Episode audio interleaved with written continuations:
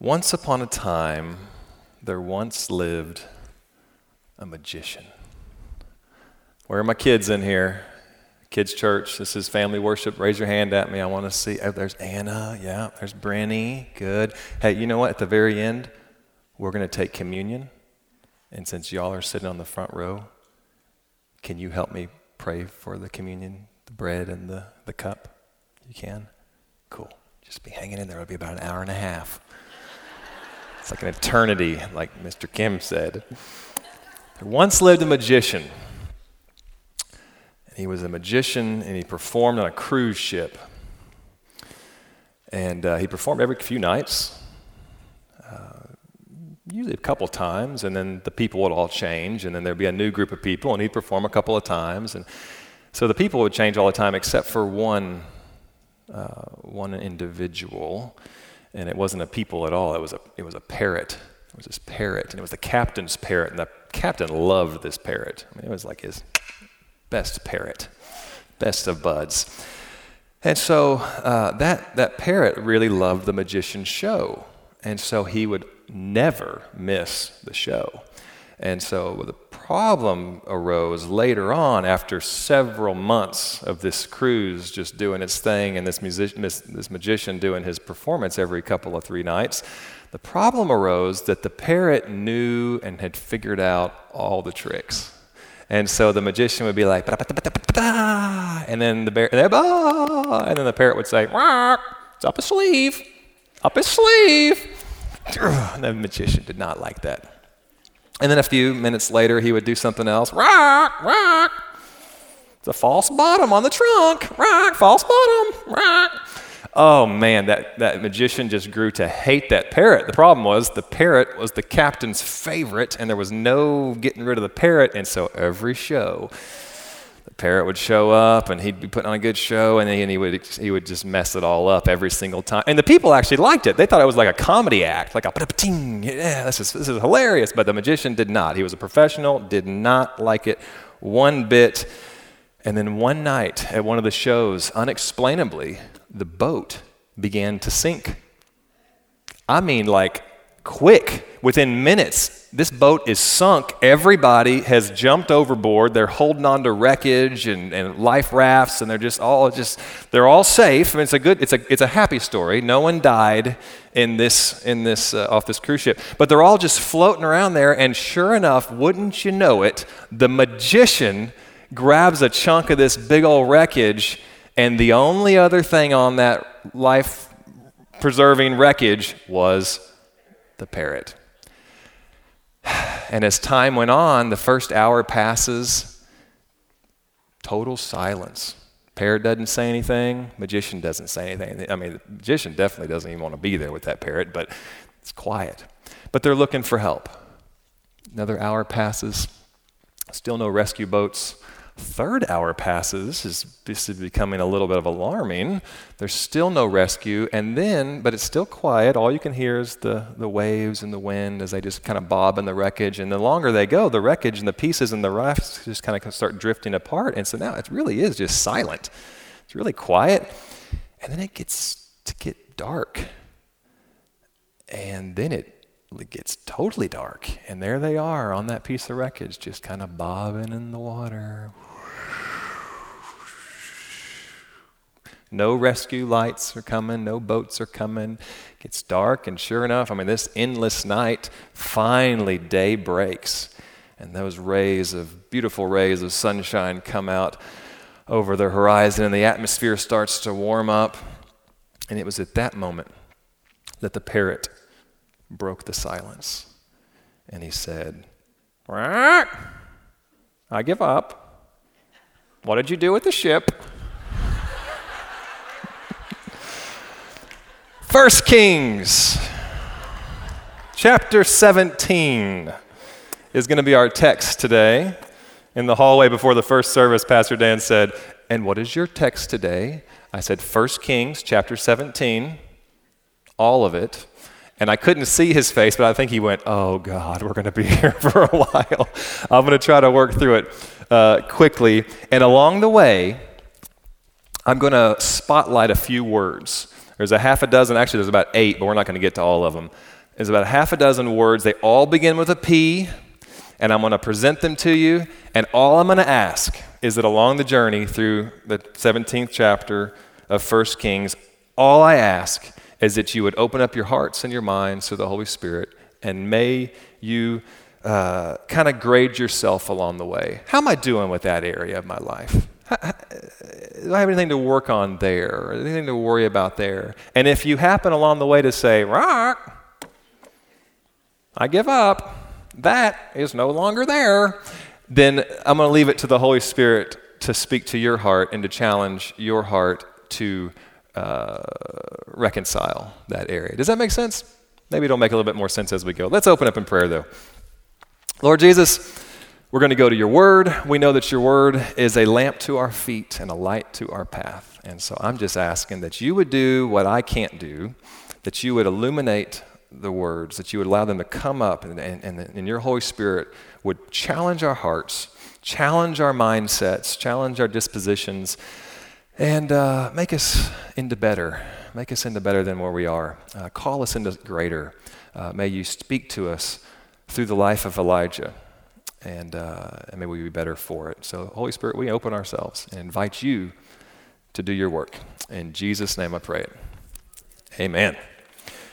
All right. Elijah, chapter 17, verse 1. Now, Elijah the Tishbite from Tishbe in Gilead said to Ahab, As the Lord, the God of Israel, lives, whom I serve, there will be neither dew nor rain in the next few years except at my word. So here we got our characters. We've got Elijah and we've got Ahab. Now, what we know about Elijah is he is a great man. He's a great prophet. In fact, a lot of people, if you ask them, who is your favorite Old Testament character? A lot of people would say Elijah. He is a, he's amazing. He's awesome. Got any football fans here? Anybody? I know I didn't say I didn't say are you proud of the Cowboys? I said, do you have any football fans here? Yes, thank you. If Elijah were a quarterback, he would likely be Joe Montana. He would, uh, or, or Troy Aikman. We're in Texas. He would be Troy Aikman. He would not be Patrick Mahomes. Uh, Patrick Holmes uh, can aspire to be Elijah one day. Give him some more time, and he probably will.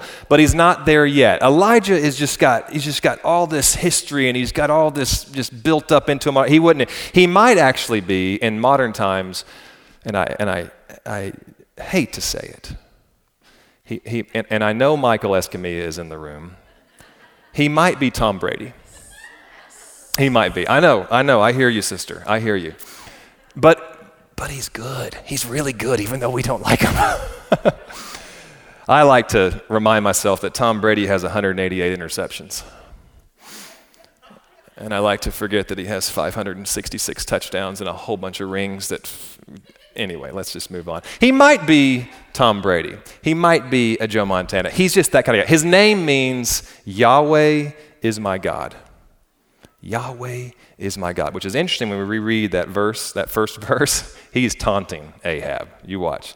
Yahweh is my God. If you tease those words out in the original language, as Pastor Des would, he would say, and he did say, Yahweh means the covenant keeping God is strong and able. The covenant keeping God is strong and able. Elijah believed God. And Elijah knew his word. Ahab is the total opposite of Elijah. Ahab is a, is a, a mean man, he's an evil man. He married an evil wife. He was weak as a leader, he was susceptible to being manipulated, and his wife certainly did that. Uh, if you just jump back just a few sentences in the Bible, we're going to learn a little bit about Ahab in the verse uh, starting 29 in chapter 16, it says, In the 38th year of Asa, king of Judah, everybody say king of Judah. Remember that. Ahab, son of Omri, became king of Israel. Everybody say king of Israel. And he reigned in Samaria over Israel 22 years. Ahab, son of Omri, did more evil in the eyes of the Lord than any of these before him. He not only considered it trivial to commit the sins of Jeroboam, son of Nebat, But he also married Jezebel, daughter of Ethbaal, king of the Sidonians, and began to serve Baal and worship him. Ugh, Ahab's a bad dude. I told you to remember king of Judah, king of Israel. We saw Samaria in there. Let me give you a quick reminder, and I really think this is a reminder. I'm not trying to trying to sound like I know something that you don't, but it's a reminder and it's really helpful. And if this is the first time you hear this, it really is helpful as you read through the Old Testament, especially. Uh, remember the first king of Israel? Saul? Saul was followed by David, followed by Solomon. Okay, that took up about 100 years, almost 100 years. At first, all 12 tribes made up the kingdom of Israel. After Solomon, though, Rehoboam took over and he made some bad choices. And you can read about him in the scriptures. He made some bad choices and there was a split about 930 BC. There was a split. And that's when you start seeing the northern kingdom, also known as the kingdom of Israel, they kept the name, and the southern kingdom, also known as the, the, the kingdom of Judah. Now, there were two tribes in the south, 10 in the north, and there were some Levites kind of scattered amongst all of them, but 10 and 2. And in the south, it was Judah and it was Benjamin. But Benjamin was so small, they just kept the name Judah. So when you're reading through the Old Testament, oftentimes you'll see King of Israel, King of Judah, you, and you need to know that, oh, is that northern or southern? And it's important because the northern kingdom, of all 19 of their leaders, there was never a good one. It was always they did evil in the eyes of the Lord, and you always heard they were worse than the guy before them. And that's kind of how sin is. It just perpetually gets worse. And the southern kingdom was a little better. Out of the, tw- mm, out of the 20, I believe it was, there were six good ones. And coincidentally, the northern kingdom gets defeated far earlier by the Assyrians, but eventually the southern kingdom gets defeated as well by the Babylonians. So, just remembering all that, we just read through here King of Israel, King of Judah. Another thing to remember whenever you're going through this is just, just strictly historical, geographical, just kind of helps the story kind of unfold and other stories along it. You'll see capitals noticed, uh, mentioned a lot of times too. When you see Jerusalem, we're talking about the south. Jerusalem is the capital of the south, where Judah and Benjamin are um, you'll see Samaria talked about up in the north. And Samaria is the capital of the north, one of the capitals. I know some of you guys are going, wait, wait, wait, there was more. There were more. There was Shechem and Peniel and Tirzah and maybe even some others. And, but they were just short lived capitals. But Samaria is the one I remember, it was the longest one. So again, going back to this scripture, in the 38th year of Asa, king of Judah, Asa was king down in the southern part. Ahab, son of Omri, became king of Israel. He was up in the top, and we already know since they're all bad up there, Ahab's going to be bad. And he reigned in Samaria for 22 years. And then it goes on to say he worshiped Baal. Uh, in a nutshell, Baal, Asherah, Moloch, these are all awful, awful religions. They sacrifice humans, they sacrifice babies, there's cult prostitution, there's all sorts of weird stuff uh, going on, and, and God is just like, and you want this? You choose this over me? What is, what is the problem here? So you got Elijah, and then you got Ahab. And there the story starts in verse 1. Now, if some of you guys are worried, he's only in verse 1. It gets faster. All right. They don't all go this slow. Now, Elijah the Tishbite from Tishbe in Gilead said to Ahab, As the Lord the God of Israel lives. Oh, yeah, the God of Israel. And I know you're the king of Israel, but your God is Baal. As the Lord, oh, and by the way, my name Elijah means Yahweh is God. And so my God says, whom, whom I serve, whom I serve, you don't serve him, but I serve him, there will be neither dew nor rain in the next few years except at my word. Elijah is totally picking at Ahab. Not only is he doing this play of words with the whole, I'm the king, you're the king of Israel, but I serve the Lord of Israel, but also the God that he serves, Ahab serves, is the God of fertility and the God of rain and the God of vegetation. And he says, um, My God, the real God, Yahweh, that you're supposed to be leading the people, but you're not, um, he ain't going to send no rain even though rain is your God's thing, but he ain't going to send no rain for three and a half years. We'll see who wins. And then he leaves. It's like a one sentence sermon, and he leaves.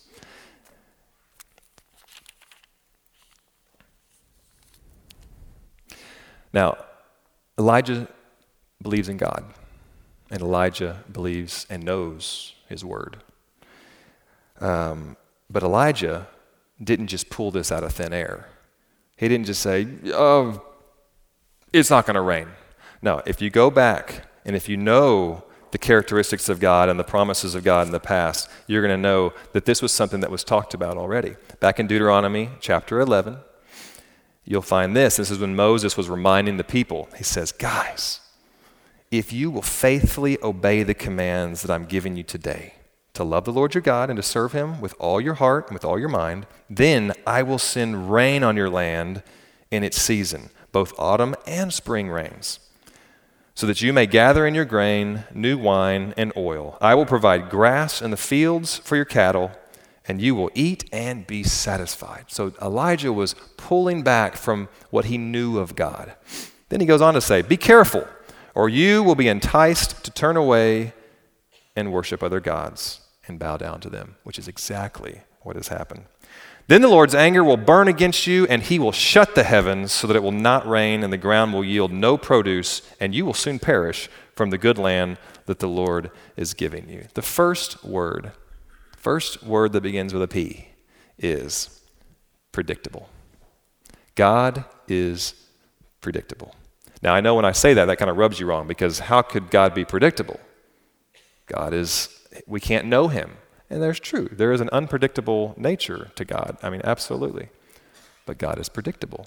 We know what He loves, we know what He hates. And when we align ourselves with those things or against those things, we are walking in His will. We are walking in His ways. We are walking in His authority. And so Elijah just shows up, and honestly, there's no previous verse that God actually tells Elijah to even say, hey, go tell King Ahab it's not going to rain for three and a half years. It's not there. Now, he may have, I don't know, but he knew his word. And he saw what was going on. And they weren't obeying God. And they were worshiping other idols. And they were doing all these things that Moses warned them about, that God told them this was going to happen. So he just steps into the moment and says, Hey, look, this is what's going to happen, starting now.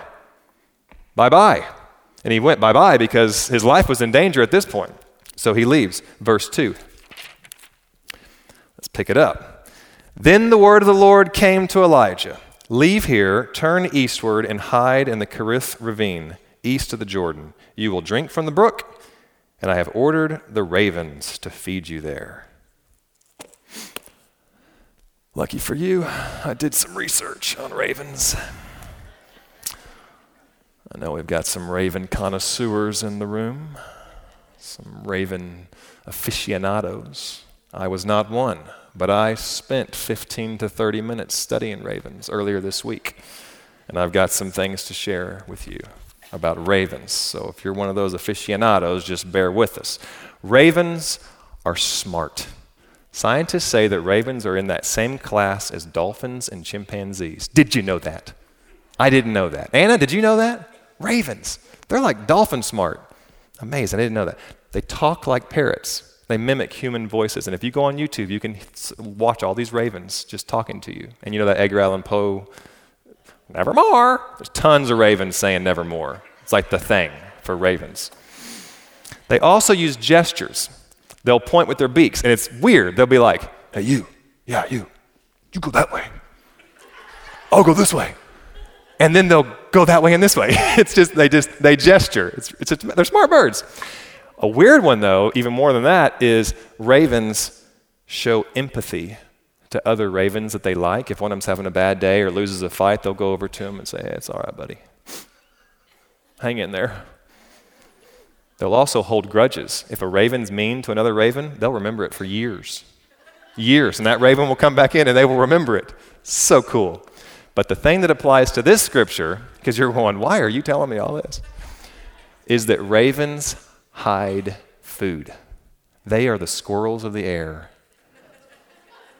They hide food. And what's really crazy because they're smart and they know other ravens are smart, they'll actually, you can see it, they'll actually come over here and they'll fake hide food. And then they'll hide it over here. And then other ravens will be like, oh, you got me. And then other animals are like, what happened? Because they're not as smart as the ravens. And the dolphins are in the ocean. So that doesn't, they can't even though they're smart. So they hide food. The miracle here is God could have supernaturally just presented food every single day that he needed it to eat in the morning and the night, but he didn't. He used nature. And you'll see that all the time through the scriptures. When a miracle happens, he'll use his nature, he'll use the natural creation to accomplish his will. It's no less of a miracle. I think it's more amazing. I mean, like when the, when the sea split and the Israelites went through it, something caused that split. I mean, did something get diverted upstream? Did something, I, I, don't know, but the cool thing is it happened right then. And then as soon as they all got across, it closed in and, and, and killed all the Egyptian army. It's just amazing, but God oftentimes uses nature. So ravens hide food. Uh, last thing about ravens, and I'll move on, because but the, the purpose here is that, that, uh, that God is providing for uh, Elijah. And so the word here is God is a provider. Now, again, you might find yourself today going, Rock, where did my provision go? If this is the part that the Holy Spirit taps you on the heart and says, Hey, you're not seeking me to be your provider, you're not trusting me, then you need to respond to the Holy Spirit in this area because of this word. Others, you might be like, No, trust me, I learned a long time ago that God's my provider, and I'm okay, and then we'll move on. Last thing about ravens, though, this is too good. If you ever see a flock of ravens together, they're not actually a flock. A group of ravens are called an unkindness of ravens. An unkindness of ravens. Throughout history, people are scared to death of ravens. There's lots of myths and folklore and stuff about ravens. There's, they're evil and all this. It's an unkindness of ravens. If you get a, a, you'll have a flight of doves, a gaggle of geese, a band of pigeons, a gang of wild turkeys, a congress of eagles. But an unkindness of ravens. It's just not fair. They're just misunderstood birds. The only one that was worse was a murder of crows. a murder of crows. Uh, crazy. God is your provider. God is a provider. Biblically, ravens, to make it even stranger, are unclean animals. If you look up in Leviticus, I think it might be chapter 26, there's a list of unclean animals, and ravens are one of those animals. It's interesting how God would use an unclean animal to provide for the man of God. Now, if you're a Jew today and you're following that list of unclean and clean animals, that doesn't mean you can't have a raven or look at a raven. It just means you can't eat them. I mean, dogs are unclean animals, but a Jew can have a pet dog or a cat. It's okay. I don't recommend eating them, regardless of your religious affiliation. And then finally, talking about provision, the raven represents God's gracious provision all throughout Scripture. I just found this in my studies, but I didn't know that before. You look in Job, it talks about the raven being a source of provision. If you look in the Psalms, you'll see it come up over and over and over. And then if you look in Luke, Luke 22, 24, and again, this might be something that you need to be reminded of. The, the, the Scripture here says, and this is New Testament, says, Then Jesus said to his disciples, Who said it? Jesus. Okay, this is going to be a good part, right? Therefore, I tell you, do not worry about your life, what you will eat, or about your body, what you will wear. Life is more than food, and the body is more than clothes. Consider the ravens. They do not sow or reap, they have no storeroom or barn, yet God feeds them. And how much more valuable you are than birds. So maybe that's the P that the Lord puts on your heart today. Verse 9, or sorry, sorry verse 5 through 9. So he did what the Lord had told him. He went to the Kerith ravine. Man, I almost just don't even want to step over that. He did what the Lord had told him. If we could just do that, I could just be quiet and just sit down. If we all just promised to do what the Lord had told him, that would, that would solve a lot of our problems. So he did what the Lord had told him. He went to the Kerith ravine east of the Jordan and stayed there. Everyone say, stayed there. Thank you. I'm just doing that to make sure you're awake. A lot of slumberness just seeping over the room. The ravens brought him bread and meat in the morning and bread and meat in the evening, and he drank from the brook. Some time later, the brook dried up because there had been no rain in the land. Then the word of the Lord came to him Go at once to Zarephath of Sidon and stay there. I have commanded a widow in that place to supply you with food. If Elijah had stayed where he was and not gone to the Kerith ravine, then the Lord would not have fed him. If Elijah would not have gone to Zarephath, then the Lord would not have fed him. One was through a raven, one was through a widow, but it was important that he went there. Don't expect the blessing, the provision, the next envelope, as Joel Gregory masterfully presented a couple weeks ago, if you're not where God told you to be. God is positioning us. Matthew 6:33 says, "Seek first the kingdom of God and his righteousness, and all these other things will take care of themselves. Food, jobs, clothing, money. God is positioning us, not just geographically all the time either. It was simple with Elijah. It was go to this specific GPS coordinates and I'll feed you there. And then go to this specific geographical coordinates and I'll feed you there. It's that way a lot of times. Sometimes the Lord says, go here, go there leave here, come here. But sometimes it's not even geographical. Sometimes it might be a state of mind or a disposition. Seek first the kingdom of God, and I'll take care of all these other things. The kingdom of God is not a place. It's not 4700 North Beach Street. It's, it's different. But you'll be in the right place. And then the Lord will provide. Philippians 4:19 says, "God will supply all of your needs according to his riches and glory in Christ Jesus. God is a provider, and it is somewhat dependent upon our positioning. So I just want to remind you that God is positioning. Maybe that's the one that the Holy Spirit's saying, Yeah, you're in the wrong place.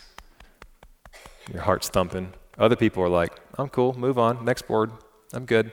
But some of you are going, oh, I know the Lord wanted me to go there. I know I was supposed to leave and do that. I know I was supposed to not be here anymore, and yet I'm still waiting for the blessing and the provision and the answer here, but He's told me to go there. Yeah, that's the one. Rock. Rock. Jehovah Jireh is the word that was given uh, to describe God's provision. It means God the provider.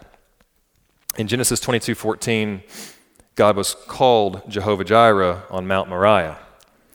So remember this Genesis 22 is when Isaac was tied up and he was laid upon the altar. And Abram was about to sacrifice him. And at the last second, God supplied a substitute, a ram caught in the thicket. And he took the ram, sacrificed the ram instead, and, the, and, and uh, Isaac was spared. Genesis 22 2, I'd like to read just a little bit of that. Um, and I, wanna, I want you to watch for a couple of things. First thing is this is the first mention of the word love in the Bible. And I want you to listen for the reverberations of this Genesis 22 2 in John 3:16. John 3:16 says, "For God so loved the world that he gave his only son that whoever believes in him should not perish but have eternal life."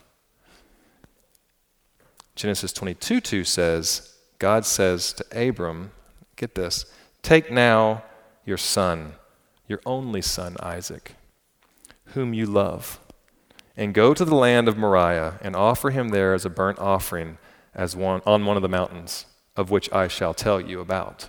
And it turned out to be Mount Moriah. Take your son, your only son, the one you love. Doesn't that sound familiar? There's a lot happening on this mountain.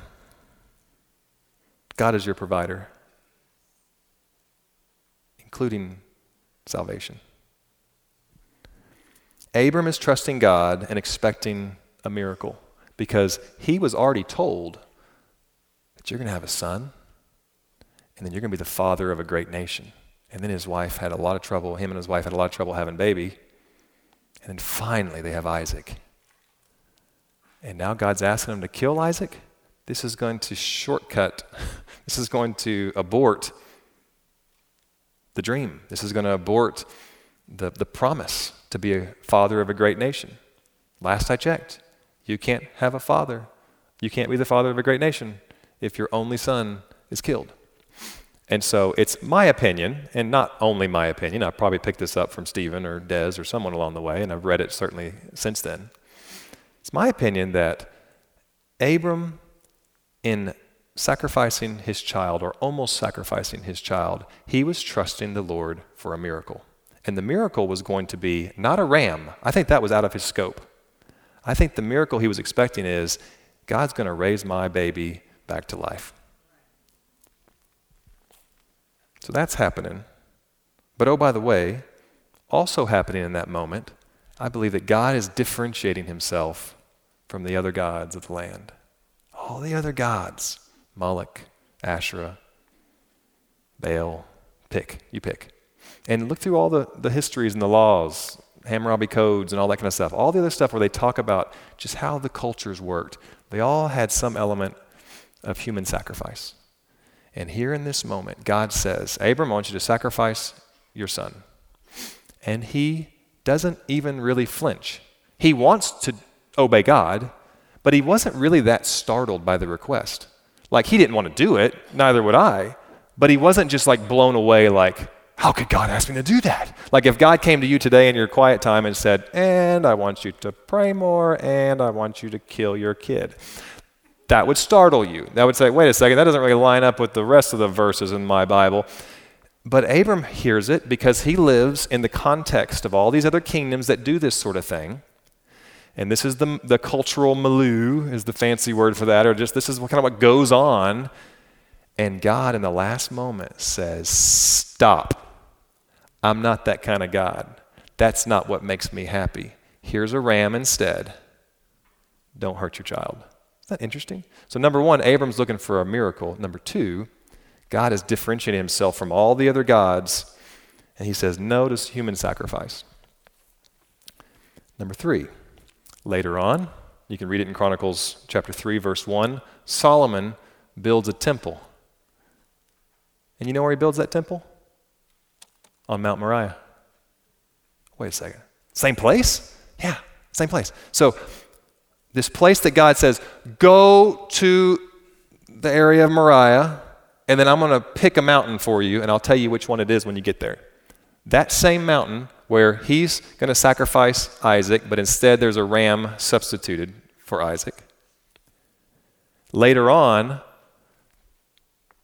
the Israelites build their temple where they're going to bring sacrifices over and over and over to make reconciliation and peace with God.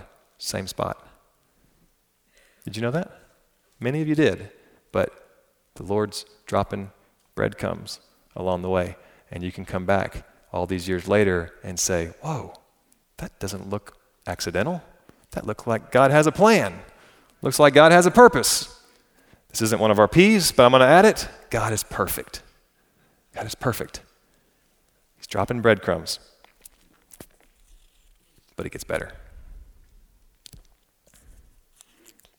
Sometime later,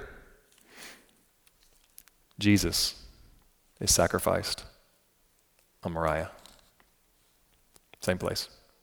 The same place that God says, Take now your son, your only son Isaac, whom you love, and go to the land of Moriah and offer him there as a burnt offering as one of the, on the, one of the mountains. Same place that God provided a substitute for Abram.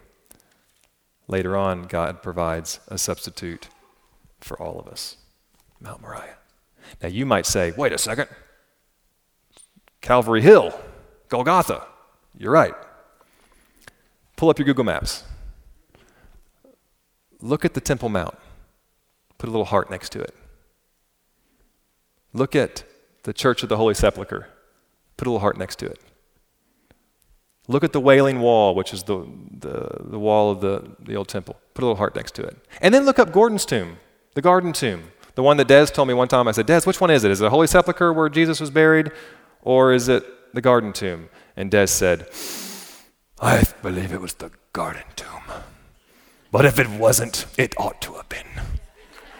Because today it's nice, it's pretty, it's like what you would, it's probably what it looked like way back then. But today, the Church of the Holy Sepulchre, they've built a, a monument, this atrocious looking monument over top of the tomb, and then they've built a building over top of that, and it just, you just don't even feel like you're in the right spot. Wherever it is, pull up Google Maps. It's all within a couple thousand feet. It's right there. That's Moriah. God provided a substitute. Then there was an ongoing temple substitutes, the sacrificial system, and then God finished it up and said, Here's the spotless lamb, the substitute that is going to be the end of all substitutes. Just amazing. But that's boring. Let's move on. Verse 17. Sometime later, the son of the woman who owned the house became ill. He grew worse and worse, finally stopped breathing. It's amazing how many commentaries I read that said the kid didn't really die. He was just tired. He was just almost dead. He was just swooning. He all these so many people just want to deny the miraculous in the scripture. So if you're reading one of those commentaries, find you a better one. He grew worse and worse and finally stopped breathing. She said to Elijah, What do you have against me, man of God? Did you come to remind me of my sin and kill my son? Give me your son, Elijah replied. He took him from her arms, carried him up to the upper room where he was staying, and laid him on the bed. Then he cried out to the Lord. And I think this really was a question Oh, Lord God, have you brought tragedy also upon this widow I'm staying with by causing her son to die? Then he stretched himself out to, uh, on the boy three times and cried to the Lord, Oh, Lord my God, let this boy's life return to him. Verse 22 The Lord heard Elijah's cry. This reminds me of Psalm 8. Who am I that you would be mindful of me? Who am I that you would even know that I'm even here, that you would even care that I'm here? Who am I that you would be mindful of me? And not just mindful of me, you heard my cry. And didn't just hear, you acted on it and you raised this kid from the dead. Who am I? The Lord heard Elijah's cry, and the boy's life returned to him, and he lived. Elijah picked up the child and carried him down from the room into the house. He gave him to his mother, and he said, Look, your son's alive. Then the woman said to Elijah, Now I know that you are a man of God, and that the word of the Lord from your mouth is the truth. God is partnering God wants to partner with you. Like a magician and a parrot, but better. Elijah and God partnered to turn a nation from their evil ways and idolatry back towards God. God has always desired to partner with people. Does he need you? No. He does not need you. Does he want you? Does he enjoy the company? Yes. That's, his, that's what it shows through history. He enjoys his people. He doesn't need you, but he wants to partner with you. James 5:17, if you're one of those people that says, "Yeah, but I'm not that good." James 5:17 says Elijah was a man just like us. God is partnering with people. Moses and God partnered to rescue the Israelites from slavery. Nehemiah partnered with God to rebuild the walls of Jerusalem. Abraham to father a great nation. David to slay a giant and then to lead a nation. Deborah to deliver God's people from foreign oppression. Joseph partners with God to preserve God's people from drought and famine. Ruth partners with God and demonstrates an abiding loyalty and devotion. Esther to preserve God's people from massacre. Jeremiah to warn God's people of impending disaster if they don't turn back to God.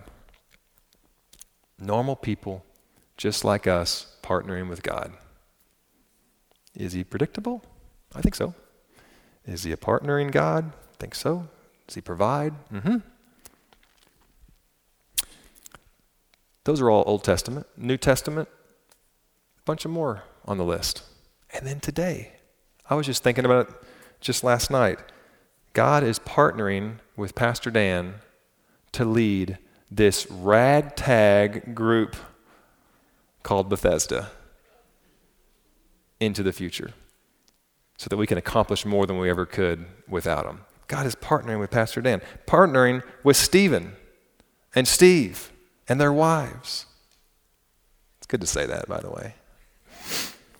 To reach Latin America. He's partnering with Larry Adley, Billy Paul, Charlene Allen, and the rest of the, the team at Teen Challenge to heal and restore incredible ladies.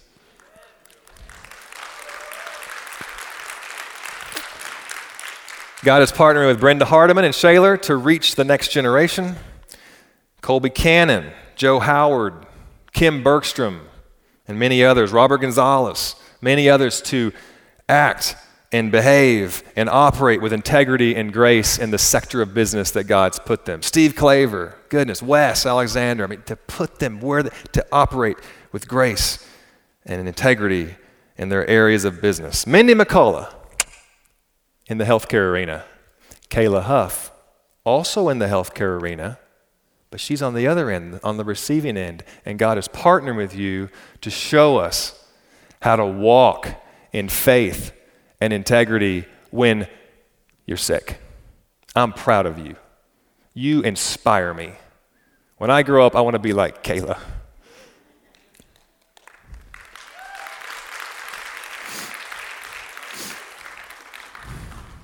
Partnering with Dana Bollinger, Ginger Patty, Miss Queen. Where's Ginger at? She's sleeping in, isn't she? Yeah. See me after I have something for you. Partner with Dana and Ginger and others with Embrace Grace, Embrace Life to reach the lives of beautiful women, put them back on the right path, and to save those babies in the process. Becca Goodwin, Brittany Edwards, Amy Lowe, many others who are in the education field. God has partnered with them to be a light in that field. Tons of you moms out there partnering with you to raise the kids. I remember one quote I remember from a pastor's conference 15 years ago. It said, The greatest thing you may ever do is not something you do, but someone you raise. And I remember that. A lot of you moms, God is partnered with you, wants to partner with you. Dads, same thing. Entertainers, uh, Danny Cooper and his entertainment stuff, just it's amazing. God is a partnering God, and I'm totally out of time. I apologize. We'll wrap this up. Verse 18 or sorry, verse, chapter 18, verse 1. We'll just finish it up right here. This is a nice spot. We'll skip over God as a preserving God, and we'll skip over God as a promoting God because He is those things. We're going to do these two instead. God is preparing. Verse 1 After a long time, a long time, in the third year, the word of the Lord came to Elijah Go and present yourself to Ahab, and I will send rain on the land. Now, God is a preparing God. In the third year, that's not fast. That's not fast.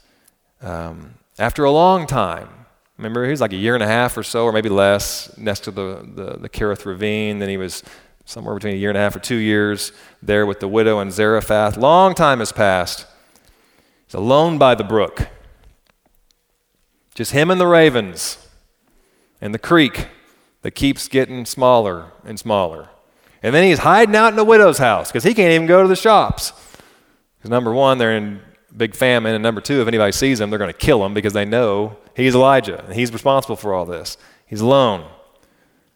But God was preparing him for what? For Mount Carmel, coming up at the end of chapter 18. The big showdown doesn't come unless you've walked through the preparation stage. And yet, isolation, ooh, that's a bad word. Feeling alone? Ooh, I got a text this week. I'm alone. I should be married by now. We'll have lunch on Wednesday, and we're going to talk about this. You might be just in wasted time, or you might be in a time of preparation. Maybe that's the one. Maybe it's a time of preparation. God often takes people to the solitary place before he takes them to the public place. Jesus spent 40 days in the wilderness before being launched into his ministry, Matthew 4 and Luke 1. So, what if solitude was necessary for your soul's health? We don't do solitude well. We hate it. We try to avoid it. We curse it. But what if solitude was necessary for your soul's health? And there seems to be quite a bit of biblical precedent to this. We mentioned Jesus, 40 days. Moses spent 40 years in the wilderness. Moses also spent 40 days and 40 nights alone with God on Mount Horeb just before they did something big. Elijah spent his time at Kerith Ravine and in Zarephath. John the Baptist spent some time in the wilderness, also spent some time in prison. The Apostle Paul spent a lot of time in Arabia. There's lots more examples than that. Most of us don't do solitude very well. I check my phone at the stoplight. That's a problem. Some of you can't go to the bathroom without checking your phone. 35 seconds. What am I going to do with that time?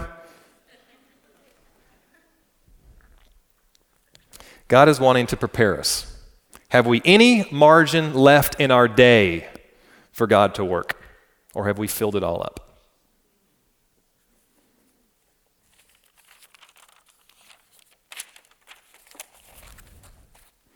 And lastly, God is present.